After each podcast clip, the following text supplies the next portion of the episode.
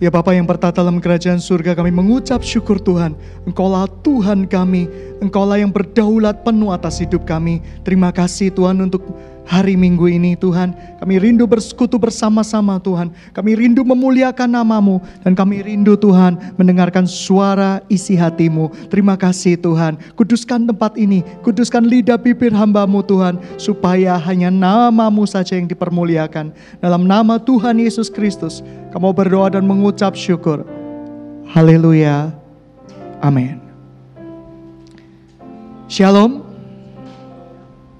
Siapa yang pernah mimpi yang katakan? Siapa yang dari kecil sampai sekarang tidak pernah mimpi sama sekali yang katakan?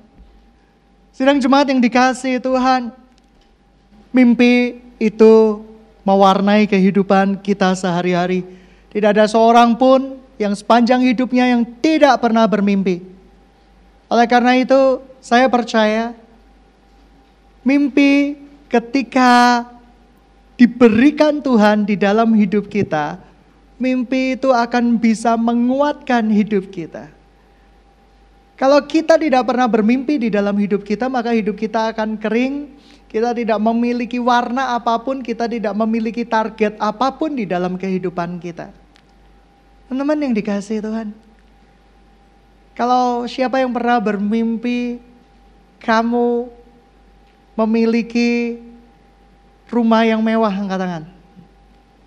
Siapa yang pernah bermimpi memiliki mobil yang mewah angkat tangan? Oh, saya, saya pernah bermimpi, jangan jaim. Sidang cepat yang dikasih Tuhan, orang yang menafsirkan teologi kesuksesan secara seenaknya sendiri itu salah. Orang yang menafsirkan teologi kesengsaraan atau suffering theology secara berlebihan dan tidak pada porsi Alkitab itu juga salah. Ketika saya bekerja keras sebagai seorang ayah, saya mungkin tidak suka sesuatu yang mewah-mewah. Saya tidak suka sesuatu yang berbau yang uh, menyenangkan daging saya. Tetapi ketika saya mengumpulkan begitu banyak harta, ketika saya meninggal dunia, saya berikan untuk siapa? Untuk anak-anak, untuk anak-anak rohani tentunya. Tapi sidang jemaat yang dikasih Tuhan, seorang ayah meninggal memberikan warisan kepada anak-anaknya.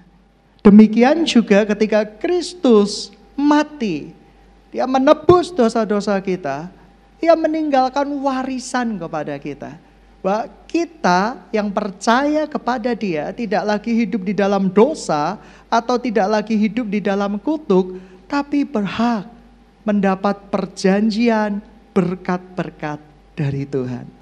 Oleh karena itu, saya percaya prosperity teologi jikalau sesuai dengan Alkitab itu indah. Suffering teologi jikalau sesuai dengan Alkitab itu sangat indah. Tetapi sering kali kita salah menafsirkannya. Sehingga contoh Tuhan berikan kita berkat. Yang kita bisa membeli mobil. Lalu karena kita mendengar khotbah bahwa Yesus menderita, kita tidak mau naik mobil. Kita ekstrim naik sepeda ontel menderita bersama Kristus. Menderita bersama dengan Tuhan Yesus. Apakah itu bentuk suffering theology? Itu bukan seperti itu. Ada yang ketika engkau diberkati Tuhan, engkau bisa pergi ke dokter yang lebih baik. Anda memilih dokter yang belum lulus, dengan anggapan supaya dapat murah banget, lalu membeli obat-obatan yang sangat murah, dengan anggapan ketika Anda melakukan itu, Anda menyenangkan hati Tuhan. Ketika anak saya ekstrim kiri, saya berikan uang sangu 5 ribu, 10 ribu, Lalu ketika di sekolah ia memberi air mineral Lalu karena saking menghayati teologi suffering, ia membeli permen satu biji dibagi berdua dengan adiknya. Kira-kira apakah ini benar?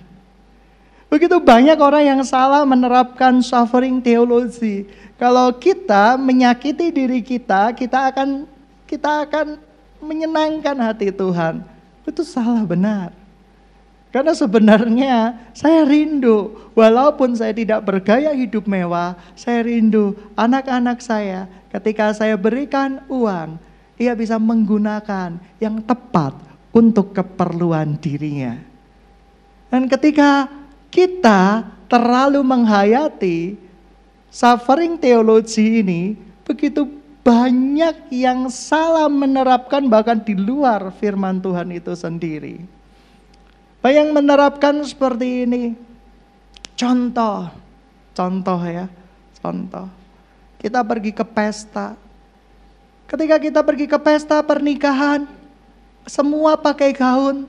Karena kita men, kita punya dana nih untuk beli gaun. Tetapi kita pakai batik 20 tahun yang lalu. Kira-kira tepat nggak penggunaan suffering teologi di, hal-hal seperti ini? Nggak tepat. Tetapi prosperity theology yang mengatakan Anda mewah, Anda makmur, Anda sejahtera, Tuhan kepingin Anda menikmati segala-galanya, itu juga kalau diterapkan secara tidak alkitabiah itu berbahaya sekali. Anda punya kartu kredit, Anda bisa gesek melebihi ukuran kemampuan dan padanan Anda. Sehingga Anda menikmati hidup dari utang piutang. Anda menikmati berkat-berkat yang secara tidak pada porsinya. Kita tidak mencukupkan kebutuhan kita, tetapi kita memuaskan daging kita. Itu juga salah. Oleh karena itu, teologi yang paling benar adalah teologi yang berimbang. Sebab teologi yang tidak berimbang, kita bisa ekstrim kiri dan kita bisa ekstrim kanan. Sedang jemaat yang dikasih Tuhan, semua orang pernah memiliki mimpi. Dan ketika mimpi itu tidak ada lagi rasanya aneh, rasanya gelap, rasanya tidak ada target. Sedang jemaat yang dikasih Tuhan, ketika saya tidak lagi bermimpi, maka saya tidak memiliki gairah di dalam kehidupan saya. Ketika mimpi itu tidak ada lagi, saya hanya menjalani kehidupan saya sambil menunggu kedatangan Kristus Yesus. Dan betapa bodohnya kita. Ketika kita di muka bumi ini, Tuhan memberikan kita mimpi. Menjadi yang terbaik, menjadi yang seperti Bapa inginkan. Pernahkah Anda tahu ketika Yusuf bermimpi di kejadian? Ia bermimpi berkas-berkasnya. Itu tegak berdiri, sementara berkas-berkas saudara-saudaranya merunduk dan menyembah dia. Saudara-saudaranya marah luar biasa. Tidak kurang itu ia adalah seorang pemuda yang tulus dan polos. Ia bermimpi yang kedua, mimpinya lebih sangar lagi. Bulan, bintang, sebelas bintang yang melambangkan uh, ke sebelas saudaranya. Bulan dan matahari yang melambangkan ibu dan bapaknya itu tunduk kepada dia. Ayahnya sampai emosi. Apa-apaan? Kamu pikir ayahmu akan menyembah kamu seperti ibumu juga menyembah kamu, ngawur kamu, lancang kamu. Sidang jemaat yang dikasih Tuhan, ketika kita mempunyai mimpi yang benar di hadapan Tuhan, hambatan itu mulai muncul tuh justru dari saudara-saudara kita, suami kita, istri kita. Hambatan muncul justru dari anak-anak kita. Sidang jemaat yang dikasih Tuhan ketika kita betul-betul sudah mengganti mimpi kita. Ya. Kita mengalami yang namanya kenosis atau dalam bahasa itu bahasa Yunani yang artinya pengosongan diri di mana Allah Bapa mengambil alih semuanya dan memberikan mimpinya di dalam hidup kita. Saya rindu kita semua mengalami kenosisnya Tuhan. Amin. Amin. Teman-teman, mimpi pribadi tidak akan membuat manfaat apa pun. Betapa sedihnya saya, betapa sedihnya kita ketika kita memiliki anak-anak rohani mengejar mimpi pribadi, mengejar ambisi pribadi. Dan segala cerita cintanya bersama Tuhan itu menyingkir seiring dengan waktu yang ada hanyalah kedagingan dengan kedagingan. Tetapi lebih mengerikan lagi ketika kita memiliki anak-anak rohani bahkan tidak memiliki mimpi, ambisi apa pun di dalam hidup ini selain menanti kedatangan Tuhan. Lalu buat apa kita hidup? Misi kita hidup di bumi ini apa? Melewatkan hari untuk menanti kedatangan Tuhan. Hari-hari ini iklim ekstrim mulai terjadi. Tadi pagi Kesia cerita pada saya, di Dieng itu di mana? Oh, itu di Jawa Tengah. Itu ada salju. Kenapa? Kamu pergi ke sana itu murah ya. Murah karena iklimnya sangat lebih dingin. Surabaya lebih dingin. Jadi Surabaya kalau malam hari 23 derajat Celcius itu setara AC. Lumayan tidak terlalu panas lagi. Karena perubahan iklim yang ekstrim. Sidang jemaat yang dikasih Tuhan. Saya bilang sama dia, ayo pumpung liburan satu minggu lagi, mau nggak pergi ke sana? Nah, kalau anak sudah diam tidak mengatakan apa-apa itu menyebalkan. Ya kan? Contoh nih, Tuhan Yesus. Tuhan Yesus datang di dalam hidupmu. Apa yang kamu rindukan di muka bumi ini? Kamu diam. Kamu nggak berkata apa-apa. Lalu saya rasa itu menyedihkan sekali. Saya selalu berkata, nyatakan keinginanmu. Walaupun keinginanmu nanti dibenerin sama Tuhan. Tidak apa-apa.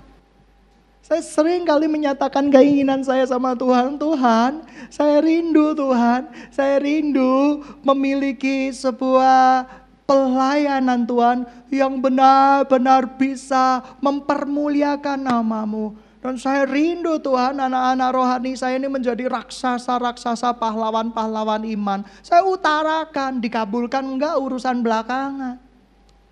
Pernah enggak Anda mengutarakan mimpimu di hadapan Tuhan? Tuhan saya mau bermimpi. Saya orangnya tidak bisa status quo. Saya pingin yang pasti-pasti. PHP itu tidak menyenangkan. PHP itu merusak dari dalam. Kita suka yang pasti-pasti, amin. Amin. Oleh karena itu, ketika di dalam Kristus Yesus, saya mendapat kepastian keselamatan, saya juga mendapat kepastian bahwa mimpi saya yang saya kosongkan untuk diisi mimpinya Kristus di dalam hidup saya pasti akan mendatangkan perkara yang hebat dan perkara yang luar biasa. Berapa banyak di antara kita yang tidak mau mengosongkan diri, memakai ambisi kita untuk sebagai kekuatan kita. Rasa sakit hati kita terhadap kemiskinan kita di masa kecil sebagai kekuatan kita untuk membangun perekonomian yang luar biasa. Uh, kita memakai sakit hati ditolak pacar untuk sukses. Kita memakai hal-hal yang negatif untuk sukses. Berapa banyak orang yang berhasil diet karena ditolak pacarnya. Ingin mengubah dirinya sedemikian rupa supaya ganteng luar biasa. Supaya cantik maksimal dengan dengan satu harapan yang sebenarnya tidak alkitabiah. Supaya pacarnya sangat menyesal sudah memutuskan dia Rasanya kalau melihat wajah-wajah menyesal itu bahagia. Oh begitu gembira. Kita ini punya roh sadis. Harus dibuang. Sadis kalau orang menderita. Ya kan? Sadis. Oleh karena itu banyak diet yang berhasil karena apa alasannya? Pengen balas dendam. Syukurin lu mutusin gua. Gitu ya. Tapi puji Tuhan. Puji Tuhan. Sebab ketika lu gak diputusin, lu gak rawat diri kamu. Gitu ya, seperti itu. Banyak orang yang seperti itu. Setelah disakiti dagingnya, disakiti tubuhnya, ia bisa meledak luar biasa. Dulu saya rindu kaya karena ingin membuktikan kepada orang-orang yang menyakiti saya bisa sukses. Tetapi itu menyedihkan di hadapan Tuhan. Kita tidak memiliki kasih di hadapan Tuhan. Yang ada adalah sakit hati yang dipertontonkan. Lalu apa upahnya ketika kita diberkati? Apa upahnya ketika kita diberikan keuangan yang lebih? Membanggakan diri di hadapan saudara-saudara kita itu bukan kenosis. Itu ambisi, itu roh yang bukan berasal dari roh Kristus. Tetapi ketika engkau mengizinkan mimpimu diambil alih oleh Tuhan, maka saya percaya Tuhan akan memaksakan mimpinya di dalam hidupmu dan Tuhan akan memaksimalkan hidup kita. Berapa banyak setelah lulus kuliah, bahkan yang sudah lulus terlalu lama, tidak punya mimpi lagi. Ke mana saja siap sedia, Tuhan pimpinanmu tidak pernah bersalah, itu benar lagunya. Tapi kalau kita menghayati secara tidak alkitabiah, suka-suka Tuhan. Tidak ada konsep, tidak ada mimpi, bahkan tidak ada masa depan. Ketika Anda melayani di gereja ini, pernah nggak Anda bermimpi sesuatu yang besar buat gereja ini? Anda seorang apoteker, pernah nggak Anda bermimpi buat gereja ini sesuai dengan apa yang Tuhan sudah berikan di dalam hidupmu? Wah, one day saya akan membuat apotek murah meriah yang bisa dinikmati banyak orang. Kalau perlu gratis, gak usah bayar. Bangkrut. Itu mimpi. Pernah nggak nggak berikan mimpi itu kepada Tuhan? Atau Anda datang ke rumah Tuhan, suka-suka Tuhan, pakai pakaian wes Tuhan. Aku ndak ada mimpi wes Tuhan. Mimpimu Wes pakai pakaian Tuhan. Kamu tidak ada konsep, kamu tidak ada kerinduan yang disampaikan di hadapan Tuhan. Sidang jemaat yang dikasihi Tuhan. Saya percaya Tuhan memberikan mimpi yang besar di dalam hidup kita untuk dia pakai sesuai dengan kerinduannya. Temukan mimpi Tuhan di dalam hidupmu. Ketika kita bisa menemukan mimpi Tuhan di dalam hidupmu, Tuhan akan maksimalkan hidup kamu. Ketika engkau Anda lulus dari psikologi, Anda ingin melayani di gereja Tuhan, apa mimpimu? Aku akan bangun. Aku akan bangun bersama-sama dengan gereja ini. Satu pendidikan yang paling besar di Indonesia. Di mana bisa memberikan dampak yang luar biasa. Itu mimpi. Siapa yang merebut mimpi-mimpimu? Saudara-saudaramu? ayah ibumu? Siapa yang merebut mimpi-mimpimu? Ketakutanmu sendiri? Hei, engkau adalah ciptaan Tuhan yang maha tinggi. Engkau dilahirkan dengan satu tujuan, dengan satu alasan. Dan begitu banyak jiwa-jiwa yang letih, tersesat, terluka, dan beban berat. Sehingga ketika mereka menjalani hidupnya bahkan tanpa gairah sama sekali. Bahkan tanpa passion sama sekali. Itu salah. Sedang jemaat yang dikasih Tuhan. Saya percaya Tuhan memberikan mimpi di dalam hidup kita untuk kita lakukan. Dan ketika kita tahu mimpi Tuhan itu dan walaupun kita belum tahu mimpi Tuhan itu, kita menjalani apa yang kita anggap sebagai mimpi Tuhan itu. Saya percaya itu akan memberikan kekuatan kepada kita. Sebab apa yang kita anggap sebagai mimpi Tuhan itu, selama kita berserah kepada Tuhan, Tuhan yang akan terus murnikan dan kuduskan. Amin. Amin. Anda lulus dari kampus, apa yang kamu berikan untuk Tuhan itu apa? Ini aku Tuhan. Aku tak layani di gereja Tuhan. Oke, bagus. Ini aku Tuhan. Aku tak layani di marketplace. Bagus. Tapi apa mimpimu? Banyak orang yang di marketplace bahkan tidak tahu apa yang dia harus lakukan. Pekerjaannya ganti-ganti, trial and error. Dan akhirnya error termua. Mencoba memasak. Padahal dia nggak cepat memasak. Dia tidak memahami talentanya. Masakannya hanya bisa dinikmati oleh teman-temannya yang sungkan merusak gambar dirinya dan mengatakan bahwa nikmat sekali masakanmu. Sebenarnya kita ini penipu-penipu kok. Teman kita masakin kita, bawain makanan seperti kita, padahal asinnya minta ampun, pertanda ingin kawin gitu ya seperti itu. Dan kita ketika ditanya masakannya enak nggak? Sungkan kan? Sama lihatnya yang mukanya yang penuh dengan belas kasihan itu. Lalu kita berkata bahwa enak kok, enak gitu ya seperti itu. Dan dia semakin dibesarkan dengan pendapat-pendapat kita. Lalu kuatlah pendiriannya mendirikan restoran Anda mencelakakan dia enggak Shalom Anda mencelakakan dia enggak mencelakakan kita memberikan sebuah mimpi palsu di dalam hidupnya, kita tidak memberikan dia koreksi sama sekali di dalam hidupnya. Mimpi yang dari Tuhan perlu dikoreksi. Yusuf ketika dapat mimpi dari Tuhan dikoreksi sama saudara-saudaranya. Saya tidak pernah bisa bayangkan ketika Yusuf tidak pernah dikoreksi, tidak pernah dapat tantangan dari saudara-saudaranya. Ketika Yusuf berkata, berkas-berkas gandumku akan naik berdiri dan engkau akan berkas-berkasmu akan menyembah aku. Lalu saudara-saudaranya berkata, hore, yeah, Yusuf, keren kamu. Saya percaya nggak akan maksimal hidupnya. Mimpi yang nggak mendapat hambatan, mimpi yang tidak mendapat tantangan, saya rasa itu bukan mimpi. Itu adalah mimpi yang tidak akan pernah menjadi kenyataan di dalam hidupmu. Sineng jemaat yang dikasih Tuhan. Yusuf punya potensi di dalam hidupnya yang dilihat oleh Tuhan.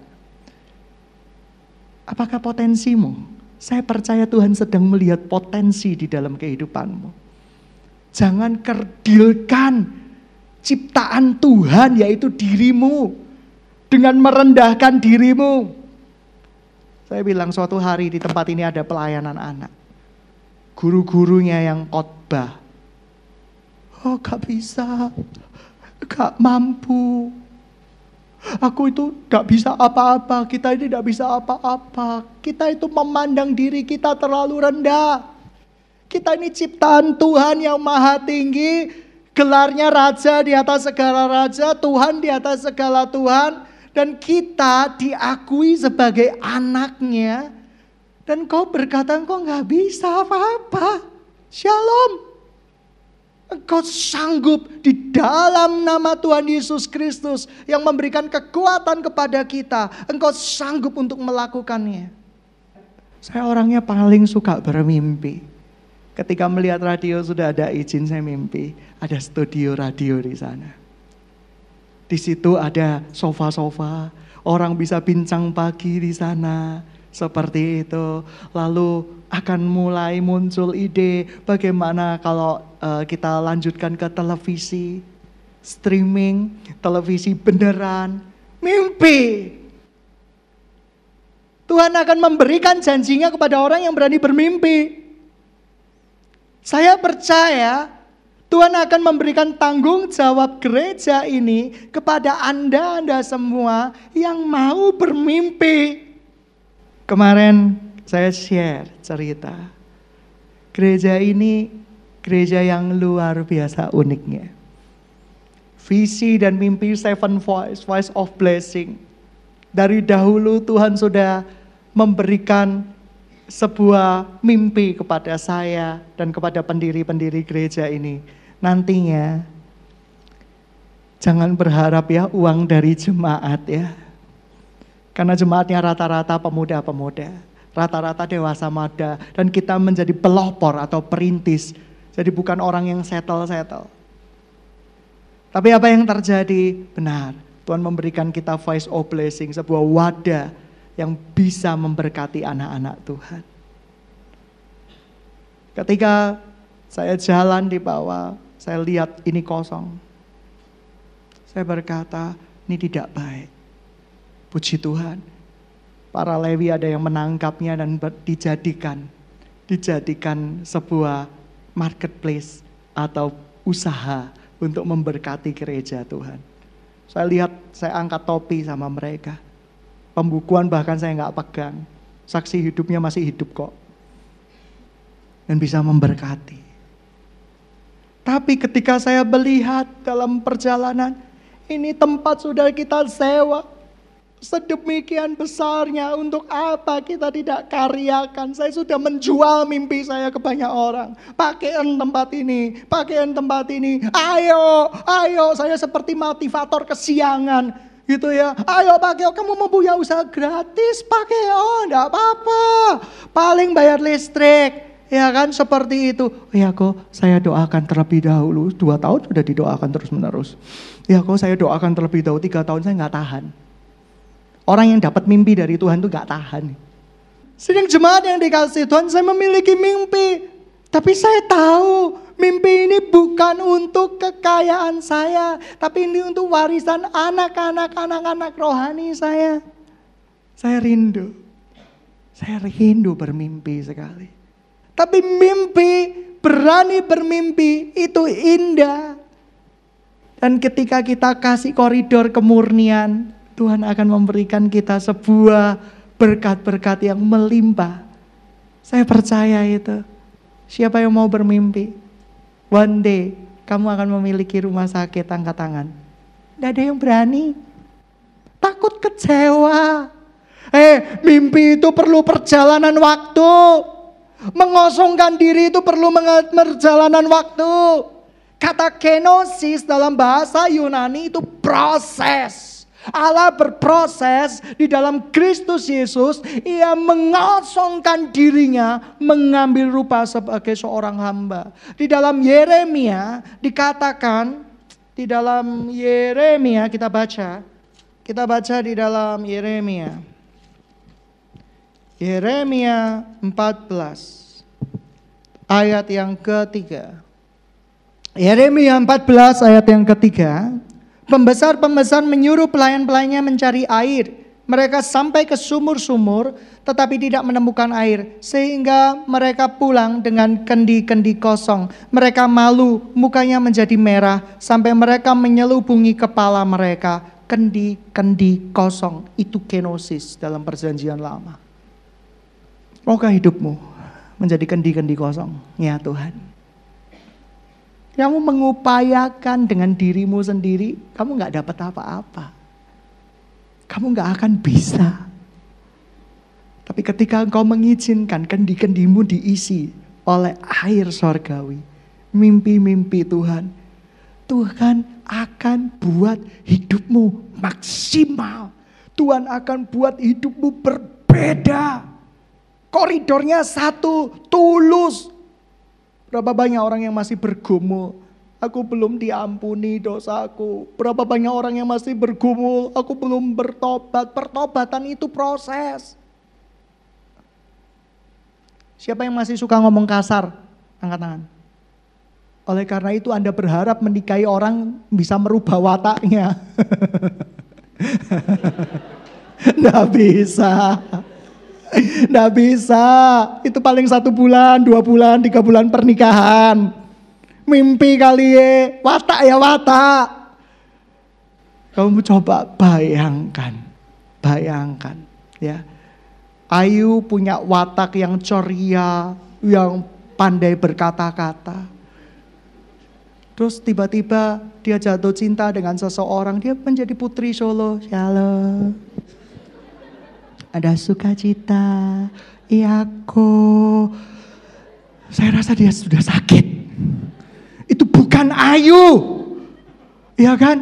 Itu adalah makhluk jadi-jadian pasti. Saya akan tengking, saya usir kembali seperti Ayu.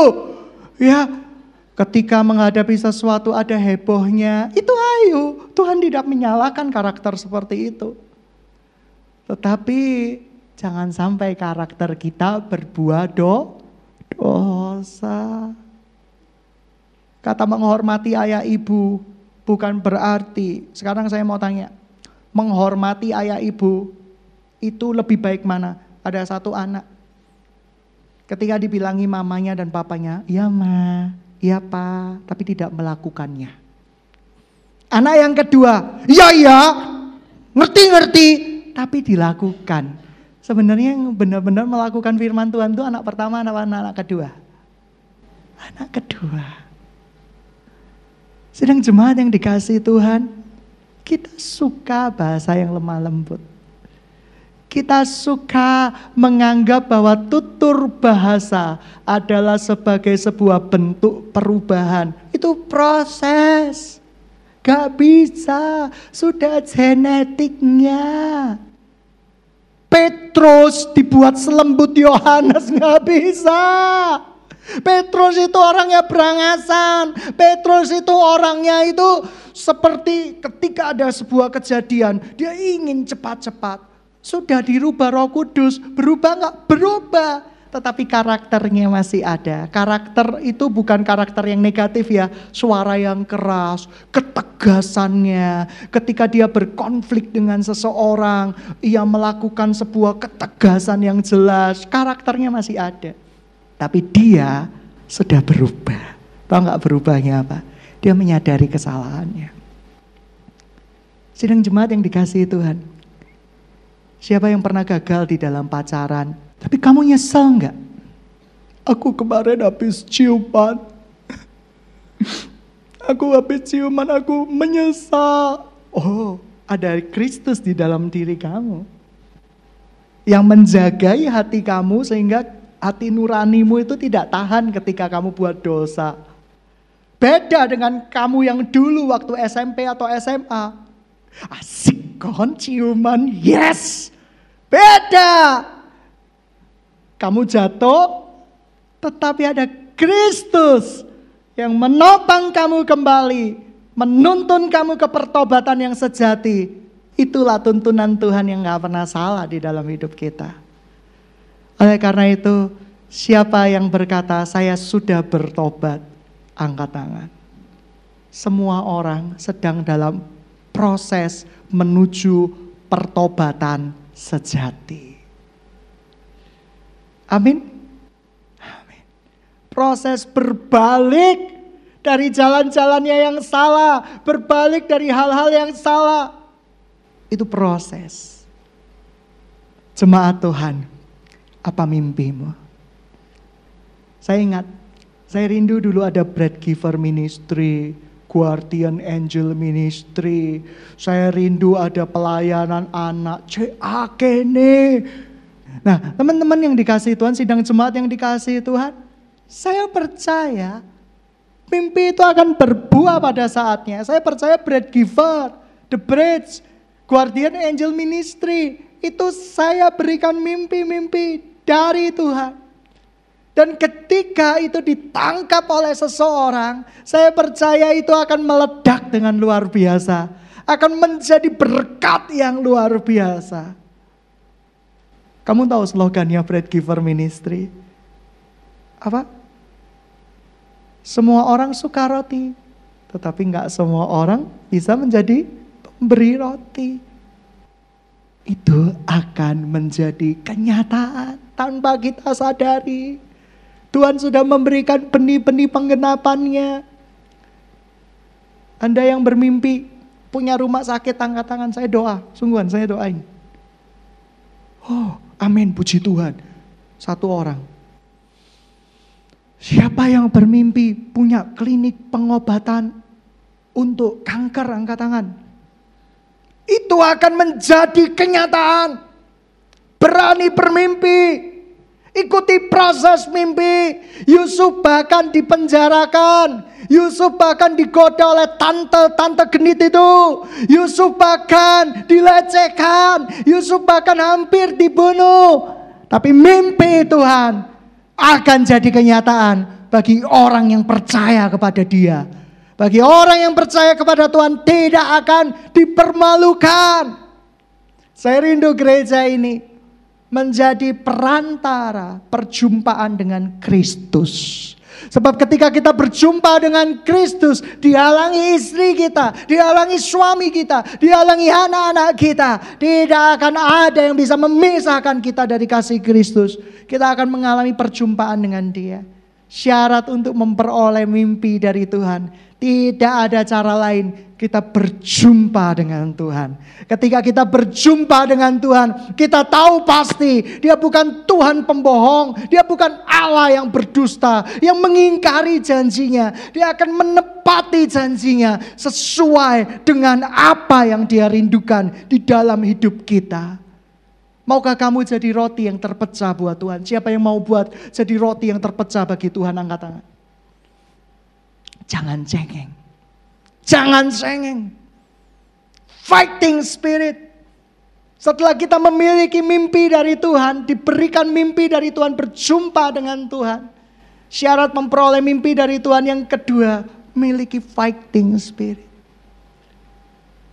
Jika kita tahu Yesus beserta kita, siapa yang bisa jadi lawan-lawan kita? Dan saya rindu sidang jemaat yang dikasih Tuhan pendidikan mulai jadi kenyataan.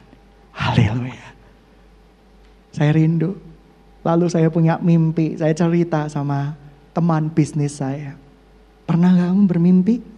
Dari dahulu kalau kita berpikir untuk suatu saat kita memiliki rumah sakit, saya suatu saat kita memiliki yang namanya panti asuhan yang besar dan kita mengerjakannya dengan tekun. Saya percaya itu sudah jadi kok sekarang. Jangan sampai ya kita sudah lelah ketika kita menuai. Mimpi-mimpi Anda dikabulkan. Kamu punya rumah sakit, kamu punya restoran, tapi Anda usianya 88 tahun. Anda melihatnya pun cuma senyum-senyum gitu ya. Buat apa? Kita menjadi lelah ketika kita sudah menuai. Sidang jemaat yang dikasih Tuhan bangkit sekarang.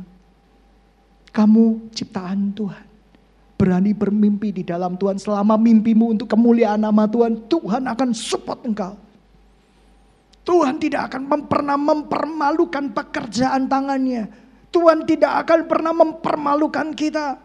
One day saya bermimpi ada orang yang mengisi seminar-seminar. Anda akan diundang di seminar-seminar tentang pendidikan anak. Suatu saat saya bermimpi Anda akan diundang di dalam sebuah acara televisi untuk benar-benar Anda dipakai Tuhan untuk mengobati anak-anak yang sakit. Sakit secara jiwa, sakit secara fisik. One day saya rindu Anda diekspos media karena ketulusan Anda. Anda punya rumah sakit. Dan ditulis rumah sakit ini yang gak punya uang, gak usah bayar. Saya rindu. Saya bilang sama teman-teman, saatnya tiba. Tidak lama lagi kita akan dirikan sekolah gratis. Lihat prosesnya Tuhan. Jadi ya jadi. Tuhan tidak mungkin berdusta. Dan itu bukan untuk kehormatan saya. Buat apa hidup ini untuk menanti kedatangan Tuhan tidak berkarya di dalam hidup kita. Hidup kita itu menyedihkan sekali. Berkarya nyata bagimu. Itulah kerinduanku. Apa?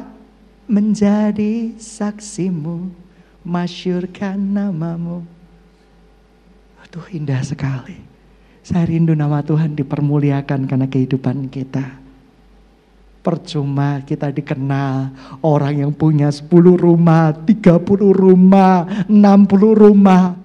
Tapi Tuhan tidak melihat hatimu yang dipersembahkan untuk dia Tuhan tidak melihat apa pun. Tidak ada kekosongan di dalam hidupmu. Tidak ada pengosongan diri. Yang ada adalah aku, aku, aku, aku. Bukankah hidupmu bukannya engkau lagi. Melainkan Kristus berserta mimpi-mimpinya ada di dalam hidupmu.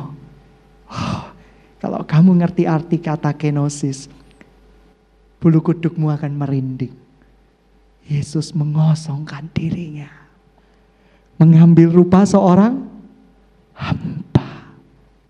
Berapa banyak orang berlaku sebagai wise man, orang bijak, datang ke gereja Tuhan, menyelidiki mana yang salah di gereja tersebut. Apakah kedudukanmu di hadapan Tuhan sehingga engkau menghakimi saudaramu? Seringkali kita menjadi orang wise man, farisi man. Oh, menarik khotbahnya. Oh, khotbahnya tidak menarik, tidak eksposisi. Musik-musiknya redup, Aku tidak suka ini. Siapa engkau? Sehingga Tuhan mengangkat engkau menjadi seorang pengamat-pengamat. Seorang pengamat haruslah hidupnya lebih kudus dari orang yang diamati. Ketika di restoran di luar negeri, ketika engkau mau menjadi komentator atau pengamat dari restoran tersebut, kamu betul-betul orang yang lebih dan lebih dan lebih ahli daripada semuanya itu. Tapi begitu banyak anak Tuhan datang untuk mengamati, untuk melihat kelemahan, dan untuk melecehkan tubuh Kristus yang sedang dalam perjalanan disempurnakan.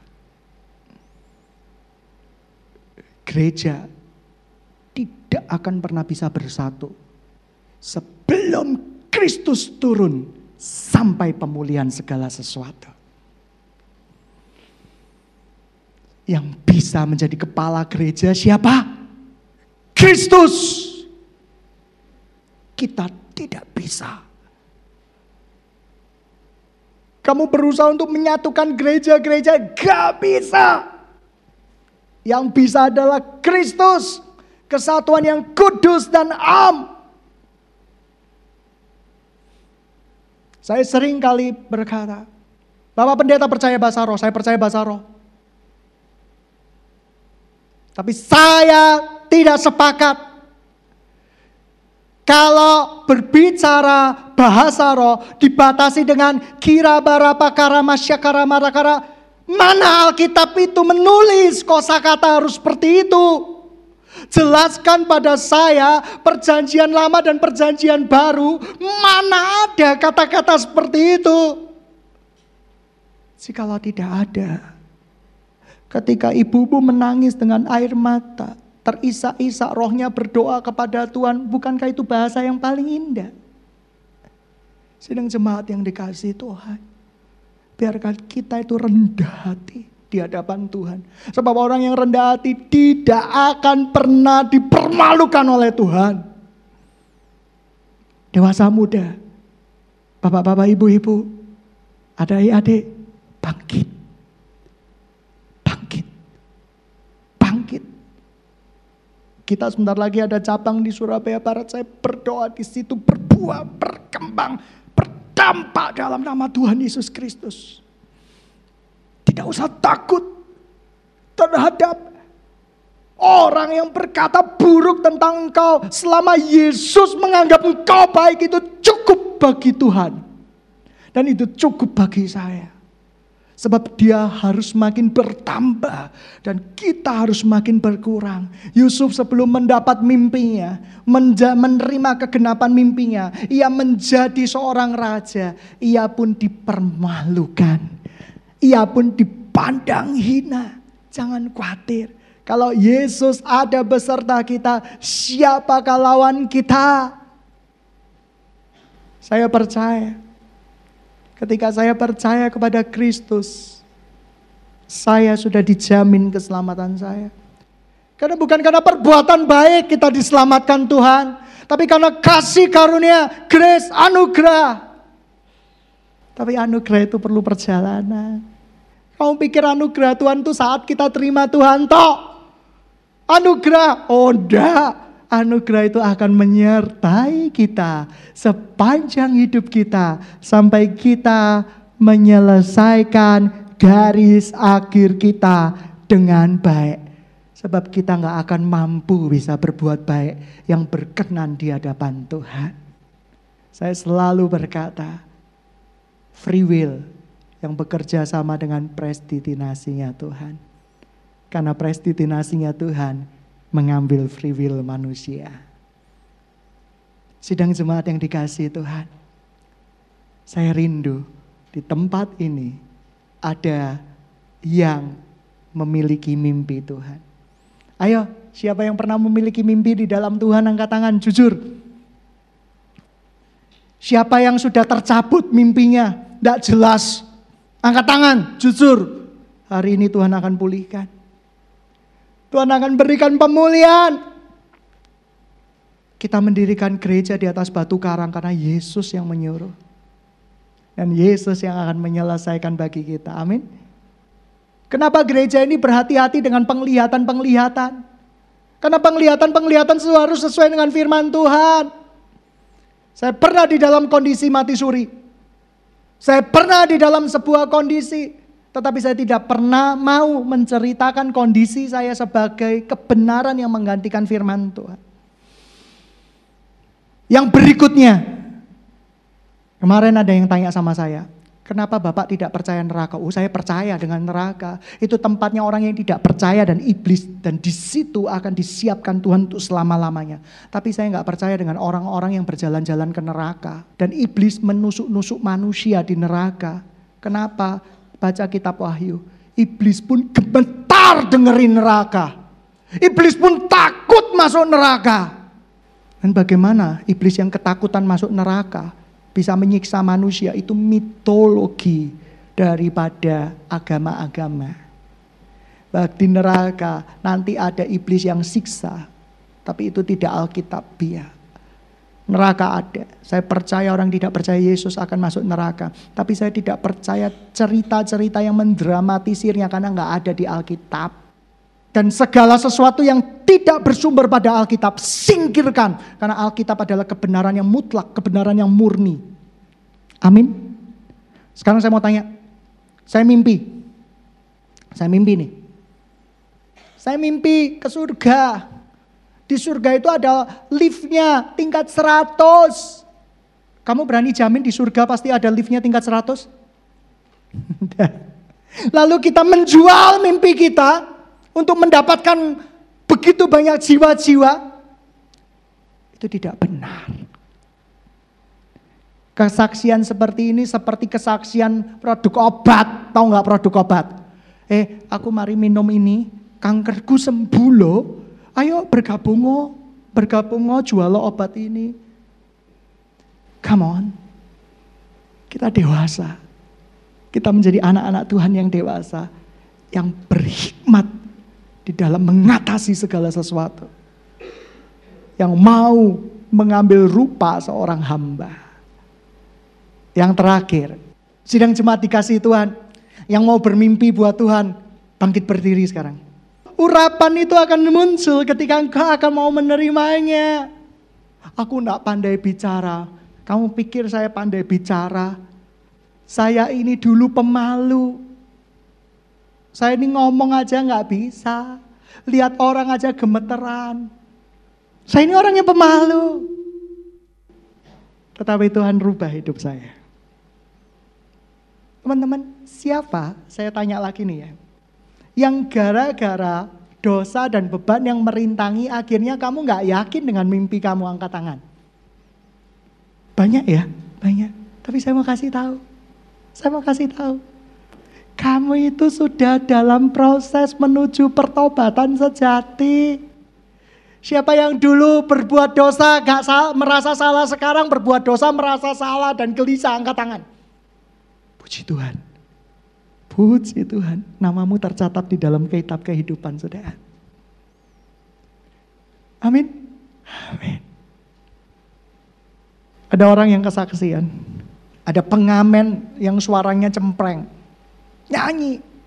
Sudah nyanyi maksa ketuk-ketuk pintu lagi. Prok, prok, prok. Ini anak Tuhan loh. Langsung mobilnya dipinggirkan diajak duel emosi. Karena memang bawaannya seperti itu. Dia begitu mengangkat stang, stang itu loh yang buat uh, itu mobil, dongkrak mobil, mau dianukan dengan pengamennya karena pengamennya bawa pisau. Dia gini kan, terus tiba-tiba dia sadar, oh hidupku bukannya aku lagi ya. Langsung, eh sorry sorry ya aku emosi gitu. Pengamennya sampai tenggengan gini ya. Tenggengan maaf, maaf saya sudah berlaku tidak baik ya. Tadinya sebenarnya kalau tanpa emosi kasih 500 sudah baik dikasih 50 ribu sorry ya, sorry ya. Seperti itu. Itu hidupnya udah berubah. Siapa yang bisa merubah dia? Yesus. Dia nggak sampai berbuat dosa. Puji Tuhan. Tapi temperamennya yang keluar dari mobil langsung dipinggirkan itu spontanitas. Itu bawaan, itu kode genetiknya dia. Mari kita tundukkan kepala kita.